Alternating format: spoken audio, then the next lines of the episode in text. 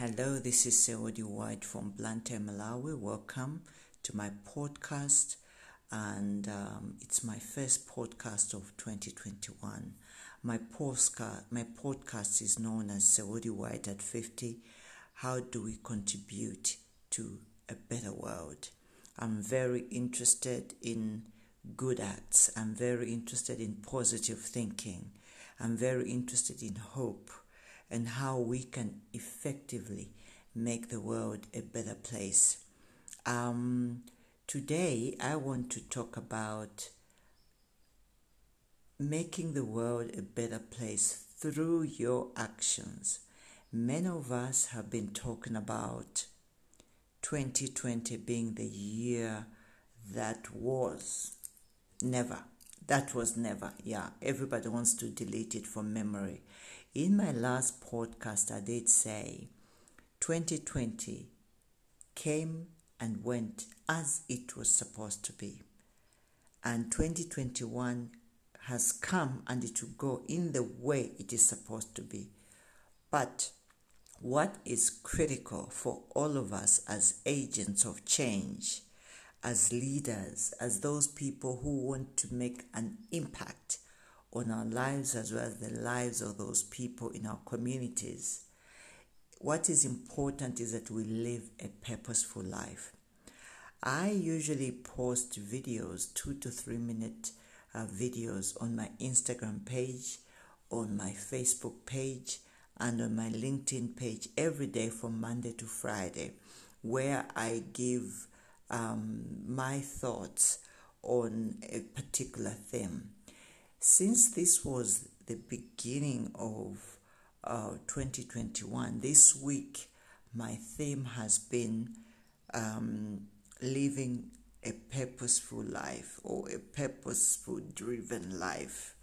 And um, the thinking is as follows that whatever happens in 2021, our responsibility is not to sit back and watch it and say, well, let's watch this. Looks like another problematic year or another good year. We have a responsibility to design our own purpose and live that purpose every day. Okay, let me take you back.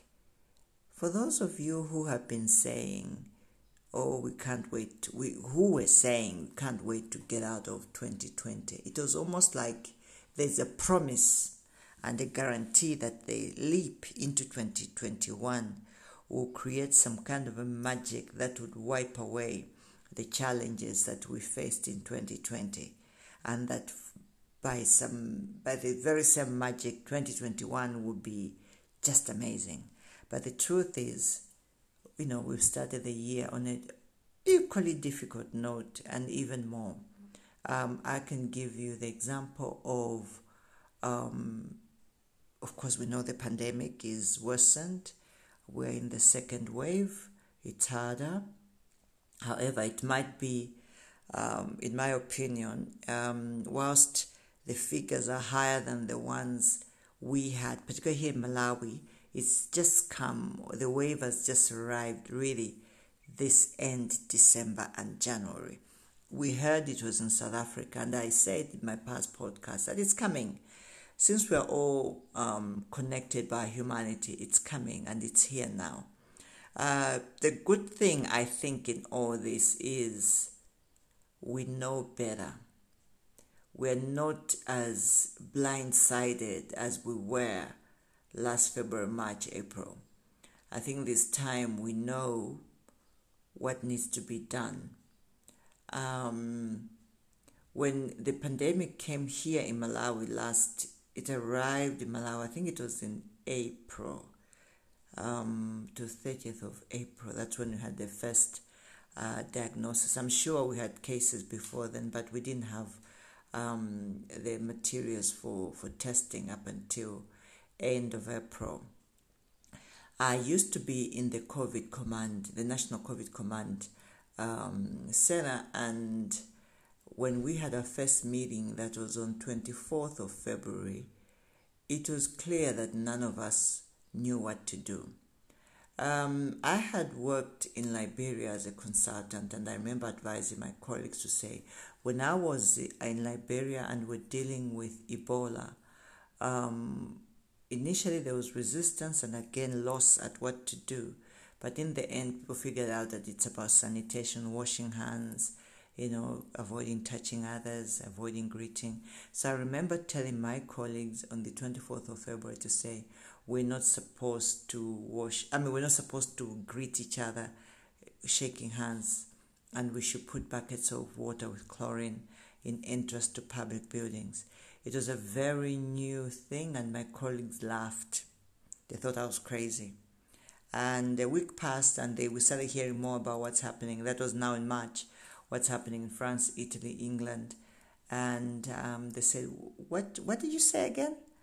And um, that's when you know we put in measures quickly to put buckets of water um, eh, in full of chlorine in all the public entrance, and then sanitizers, etc. The rest is history.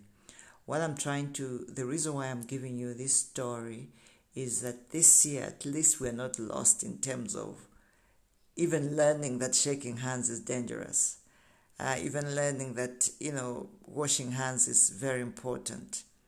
Uh, but we've also learned something. We had, you know, closed the economy last year. Uh, it was damaging and they still recover from that. Um, I think the lesson we're learning this year is the balance between keeping the economies running and keeping the public safe, and also transferring the responsibility onto the public to keep each other safe. That's the good thing, is what I can say about COVID this year, is like we know better. Knowledge is power. Having said that, what purpose?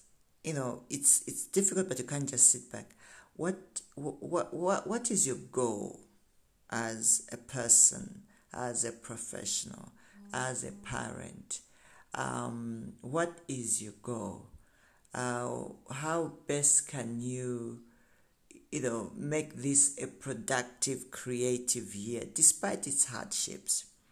So um, on monday I had said, you know, design a purposeful life. On Tuesday, I said, be, you know, be focused that the purpose you're trying to achieve it should be every day that you're working towards your, your goal that you know whatever happens you have to make sure that it's an everyday game and then uh, going forward, the next thing is looking at yourself and some of your habits. What do you need to do?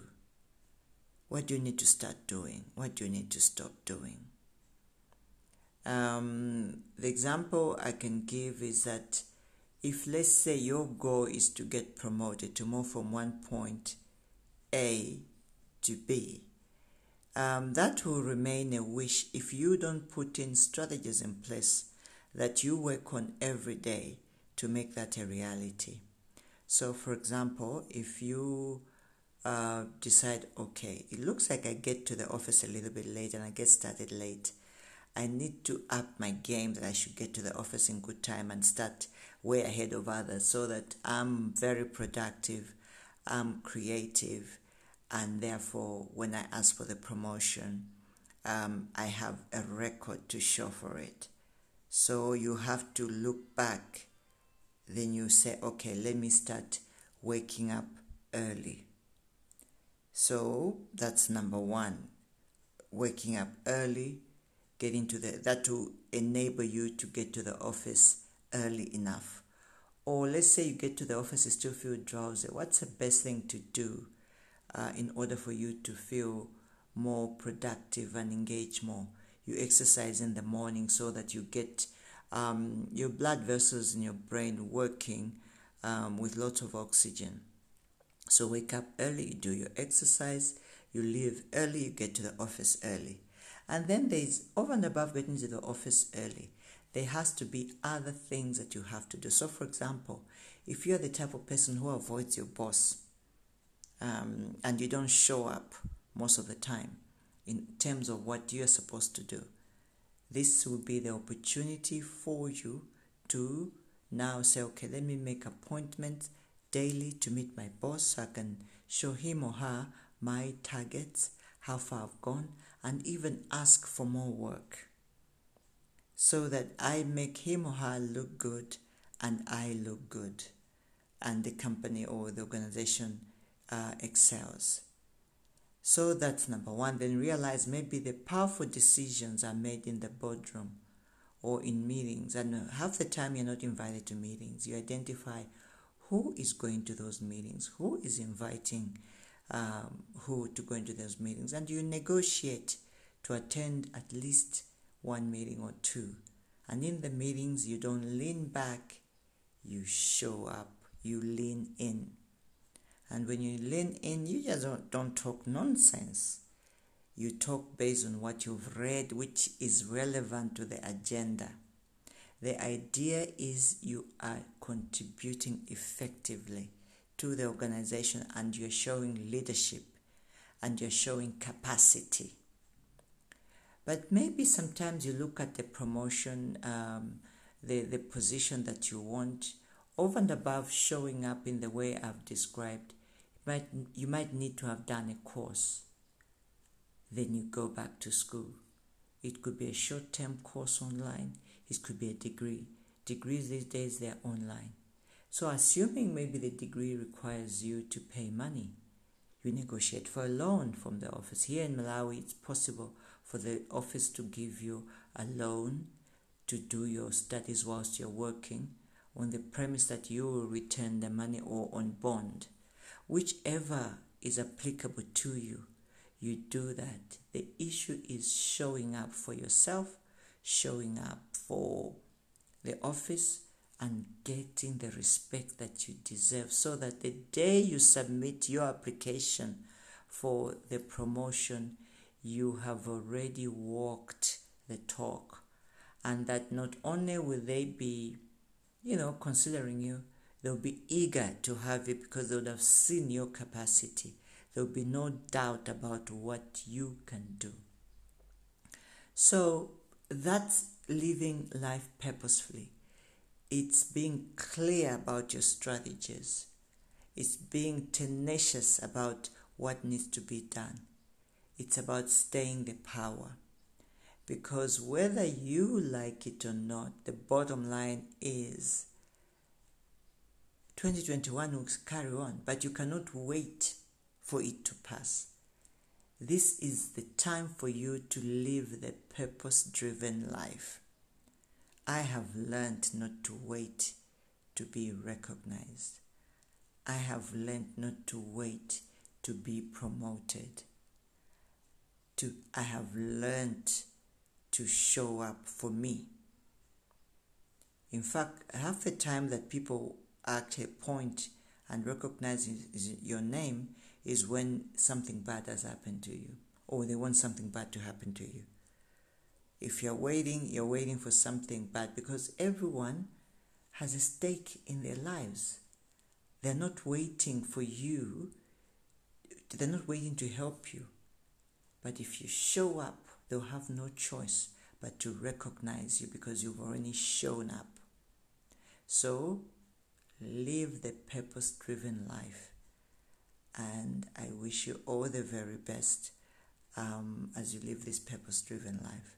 I thank you very much. It's a sunny day here in Blantyre. Bye bye.